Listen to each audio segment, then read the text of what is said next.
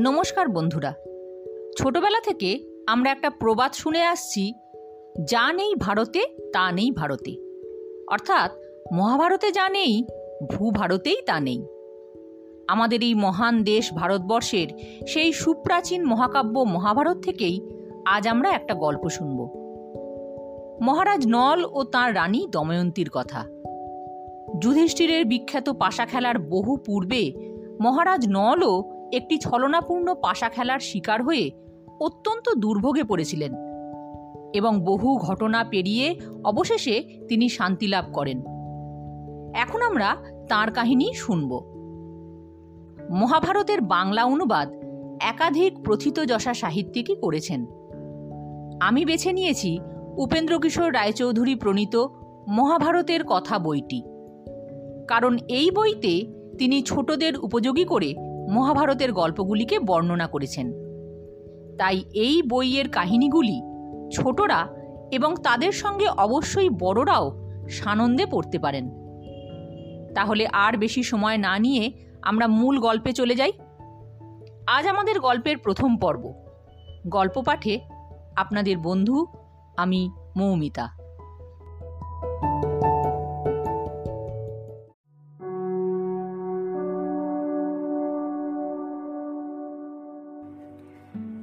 বিদর্ভ দেশে ভীম নামে এক রাজা ছিলেন। দেশ বিদেশের লোকে তাহার গুণের কথা বলিত। ধনে, জনে, যশে মানে তাহার সুখের সীমা ছিল না। কিন্তু এক দুঃখে তাহার সকল সুখ মাটি হইয়া গিয়াছিল। সোনার সংসার দিয়া কি হইবে, যদি তাহা খালি পড়িয়া থাকিল? রাজা নিঃশ্বাস ফেলিতেন আর বলিতেন, হায়, আমার এ ধন কে খাইবে? আমার যে সন্তান নাই। একদিন মহামুনি দমন রাজার সঙ্গে দেখা করিতে আসিলেন। রাজা রানী তাহার পায়ের ধুলা লইয়া বসিতে সোনার আসন দিলেন। সুবাসিত জল দিয়া নিজ হাতে তাহার পা ধুইয়া দিলেন। তারপর মুক্তার ঝালর দেওয়া চন্দনের পাখা লইয়া দুজনে তাহাকে বাতাস করিতে লাগিলেন। মুনি সন্তুষ্ট হইয়া বলিলেন, মহারাজ, তোমরা আমাকে যেমন খুশি করিলে, আমিও তোমাদের তেমনি সুখী করিব। আমার বরে, তোমাদিগের একটি লক্ষ্মীর মতন কন্যা ও তিনটি পুত্র হইবে। বর দিয়া মুনি চলিয়া গেলেন। রাজাও মনে করিলেন, এতদিনে যদি আমাদের দুঃখের শেষ হয়। তারপর ক্রমে রাজার তিনটি ছেলে আর একটি মেয়ে হইল। মুনির নাম ছিল দমন। সেই কথা মনে করিয়া রাজা ছেলে তিনটির নাম দম, দান্ত আর দমন, আর মেয়েটির নাম দময়ন্তী রাখিলেন। এতদিনে রাজার আধার ঘরে আলো জ্বলিল। ছেলে তিনটির যেমন রূপ, তেমনি গুণ। আর দময়ন্তীর কথা কি বলিব? দেহের মধ্যে যেমন প্রাণ, সেই রাজপুরীর মধ্যে তেমনি হইলেন দময়ন্তী। আকাশ হইতে দেবতারা তাহাকে দেখিয়া বলিতেন, আহা, কি সুন্দর! দময়ন্তী যখন বড় হইলেন তখন শত শত সখী আর দাসী তাহার সেবা করিতে লাগিল। রাজবাড়ির ভিতরে মেয়েদের বেড়াইবার বাগান ছিল। সেই বাগানে দময়ন্তী তাহার সখীদিগকে লইয়া রোজ বেড়াইতে যাইতেন। একদিন সেখানে গিয়া তিনি দেখিলেন, এক ঝাঁক সোনার হাঁস সেখানে খেলা করিতেছে। হাঁস দেখিয়া দময়ন্তী বলিলেন কি সুন্দর কি সুন্দর।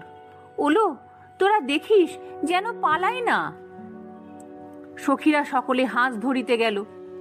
হাঁসগুলি তাহাদিগকে লইয়া বাগানের আর এক পানে ছুটিয়া পালাইল। একটি হাঁস পিছনে পড়িয়াছিল। দময়ন্তী নিজেই তাহাকে ধরিতে গেলেন। তখন হাঁস বলিল, তুমি যাহার যজ্ঞা রানী, আমি তাহার খবর জানি। রাজকন্যা নলের কথা শুনিয়াছ? দময়ন্তী বলিলেন, তুই পাখি হইয়া কথা কহিতেছিস? না জানি তোর খবর কেমন আশ্চর্য। তুই যাহার নাম করিলি, সেই নল কে? তিনি কোথায় থাকেন? পাখি বলিল, একটা দেশ আছে, তার নাম নিষদ। বীর সেনার পুত্র নল সেই দেশের রাজা। রাজকন্যা, এমন রাজার কথা আর কখনো শোনো নাই। এমন সুন্দর মানুষ আর কখনো দেখো নাই। দেবতা, গন্ধর্ব, মানুষ, যক্ষ সকলকেই দেখিয়াছি। রূপে, গুণে, নলের সমান কেহই নহে। যেমন তুমি, তেমনি নল। তুমি যদি তাহার রানী হও, তবেই যথার্থ সুখের কথা হয়। দময়ন্তী বলিলেন, হাস, তোর কথা বড়ই মিষ্ট। এ কথা তুই নলকে বলতে পারিস? হাঁস বলিল, অবশ্যই পারি, এই আমি চলিলাম। এই বলিয়া হাঁসের ঝাঁক হাসিতে হাসিতে নল রাজার দেশে উড়িয়া গেল। নল তখন রাজবাড়ির এক কোণে বাগানের ভিতরে নিরিবিলি বসিয়া দময়ন্তীর কথাই ভাবিতেছিলেন। কথা হাঁসেরা জানিত। ইহার কারণ এই যে, নলের সঙ্গেই তাহাদের আগে দেখা হইয়াছিল। নলের বাগানে তাহারা বেড়াইতে যায়, আর নল তাহাদের একটাকে ধরিয়া ফেলেন। হাঁসটি ধরা পড়িয়া মিনতি করিয়া বলিল, মহারাজ, আমাকে মারিবেন না? আমি আপনাকে দময়ন্তীর খবর আনিয়া দিব। নল ইহার আগেই দময়ন্তীর কথা শুনিয়াছিলেন। আর বাগানে বসিয়া তাহারই কথা ভাবিতেছিলেন। হাঁসের কথা শুনিয়া তিনি তাহাকে ছাড়িয়া দিলেন। তারপর তাহারা দময়ন্তীর নিকট আসিয়া তাহাকে ফাঁকি দিয়া নলের কথা শুনাইয়া গেল। সে কথা শুনিয়া অবধি আবার দময়ন্তীর চোখে ঘুম নাই, মুখে হাসি নাই। অন্ন, ব্যঞ্জন, থালা শুদ্ধ তাহার সামনে অমনি পড়িয়া থাকে। দিন রাত তিনি কেবলই নলের কথা ভাবেন আর কাঁদেন। রানী রাজার নিকট কাঁদিয়া বলিলেন, মায়ের আমার হইল কি? রাজা অনেকক্ষণ মাথা চুলকাইয়া বলিলেন, চলো, স্বয়ম্বরের আয়োজন করিয়া উহার বিবাহ দিয়া দিই। তারপর দেশ বিদেশে রাজাদের নিকট সংবাদ গেল, দময়ন্তীর স্বয়ম্বর হইবে, সকলে আসুন। সে সংবাদ শুনিয়া আর কেহই ঘরে বসিয়া থাকিলেন না। দেখিতে দেখিতে রাজা রাজরায় বিদর্ভ নগর ছাইয়া গেল। সৈন্যের কলরবে, হাতি ঘোড়ার ডাক আর রথের শব্দে লোকের কথাবার্তা কহা ভার হইয়া উঠিল। রাজারা সকলে স্বয়ম্বরে আসিয়াছেন, তাই কয়েকদিনের জন্য তাহাদের ঝগড়া বিবাদ থামিয়া গিয়াছে। আর যুদ্ধও হয় না। তেমনভাবে লোকও মরিয়া স্বর্গে যায় না। ইন্দ্র ভাবিলেন, সে কি? যুদ্ধে মরিয়া মাসে মাসে এতগুলি লোক স্বর্গে আসে, এ মাসে তো সেরকম আসিল না। ইহার কারণ কি? সেখানে নারদ মুনি ছিলেন। তিনি বলিলেন, দেবরাজ, রাজারা সকলে দময়ন্তীর স্বয়ম্বরে গিয়াছেন, তাই এখন আর যুদ্ধ হয় না। লোকও অধিক মরে না। নারদের কথা শুনিয়া স্বর্গের সকলে বলিল, আমরাও দময়ন্তীর স্বয়ম্বর দেখিতে যাইব। তখনই দেবতারা সকলে নিজ নিজ বাহনে চড়িয়া পরম আনন্দে বিদর্ভ দেশে যাত্রা করিলেন। বিদর্ভ দেশের কাছে আসিয়া তাহারা দেখিলেন যে নিষদের রাজা নলও সেই পথে স্বয়ম্বরে যাইতেছেন। নলকে দেখিয়া দেবতাদিগের বড়ই ভয় হইল। তাহাদের মনে হইল যে, এই রাজার মতো সুন্দর লোক তাহাদের মধ্যে কেহই নাই। তখন কেহ বলিলেন, তাই তো, কি করি? কেহ বলিলেন, চলো, ফিরিয়া যাই। আবার কেহ কেহ মনে করিলেন, উহাকে ফাঁকি দিয়া আমাদের কাজ করাইয়া লই। এই ভাবিয়া তাহাদের চারিজনে নলের নিকট গিয়া বলিলেন, মহারাজ, তুমি অতিশয় ধার্মিক লোক। তোমাকে আমাদের একটি কাজ করিয়া দিতে হইবে। দেবতাদিগকে দেখিয়া নল, যে আজ্ঞা, বলিয়া জোর হাতে জিজ্ঞাসা করিলেন, আপনারা কে? আমাকে আপনাদের কি কাজ করিতে হইবে? দেবতাদের একজন বলিলেন, আমি ইন্দ্র। ইনি অগ্নি, ইনি যম আর ইনি বরুণ।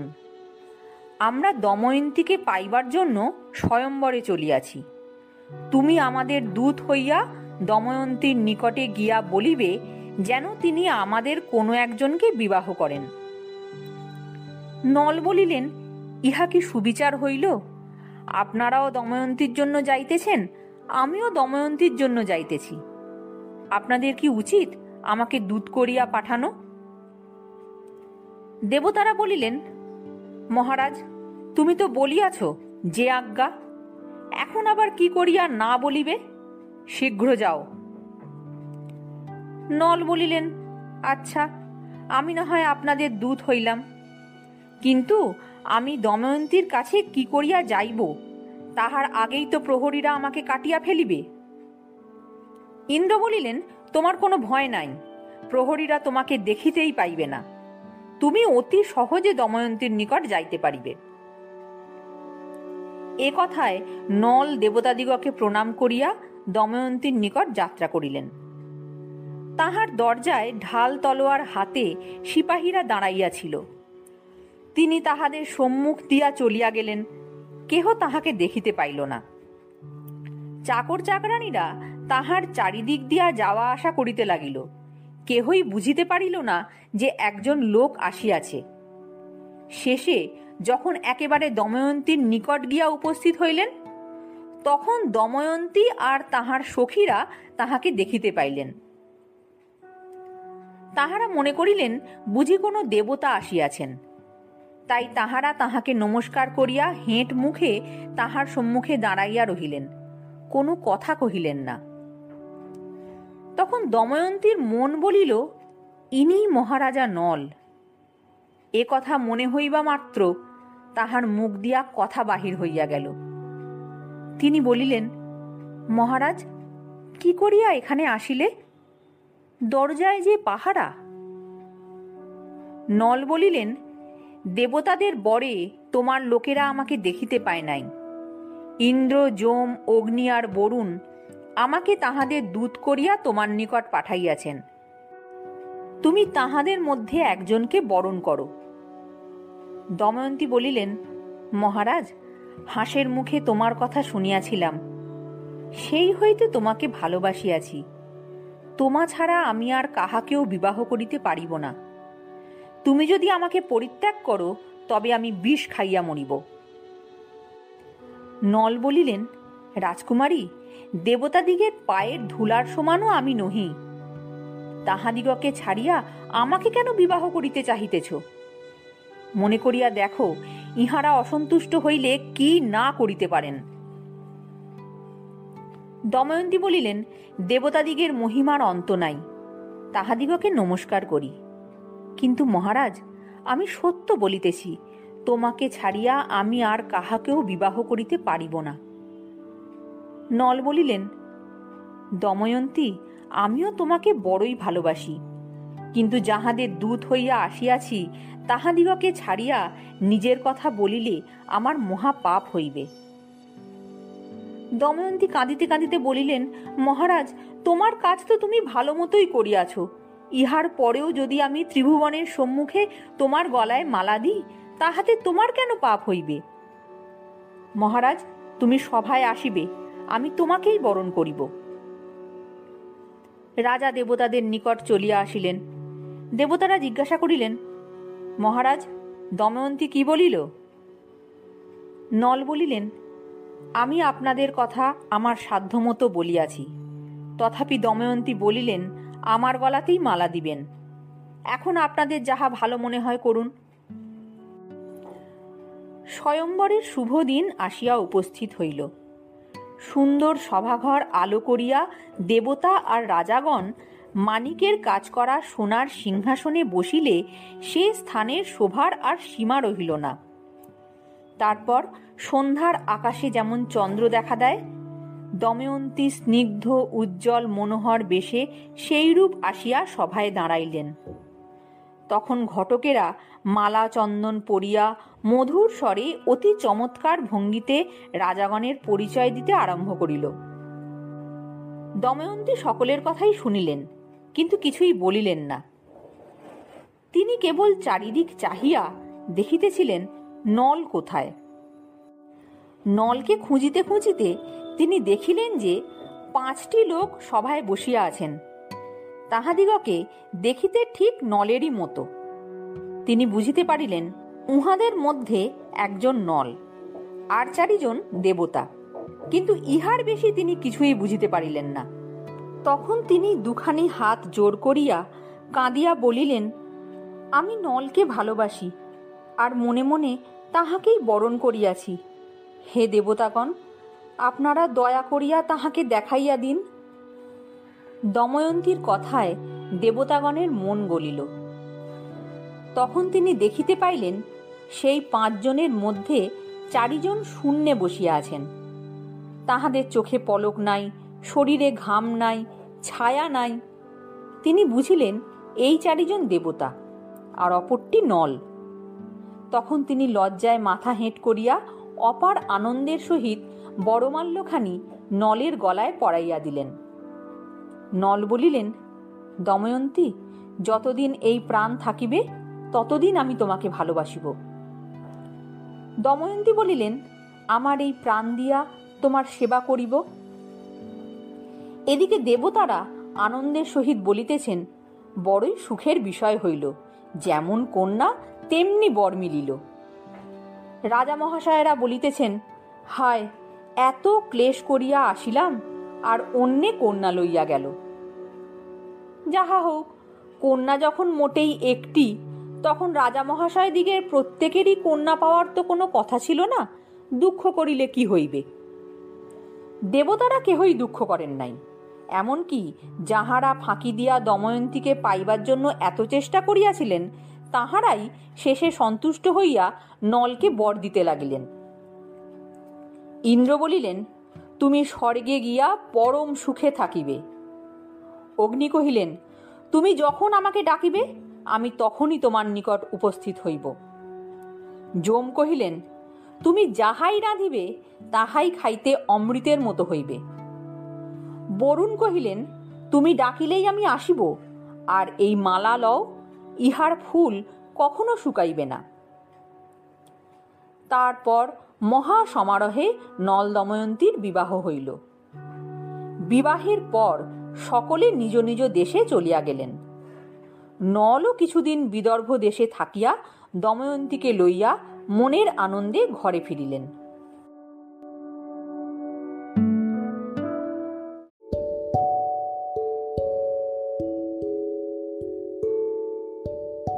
নল দময়ন্তী কাহিনীর প্রথম পর্ব এখানেই শেষ করলাম। পরবর্তী পর্ব নিয়ে খুব তাড়াতাড়ি ফিরে আসছি। সকলে ভালো থাকবেন। নমস্কার।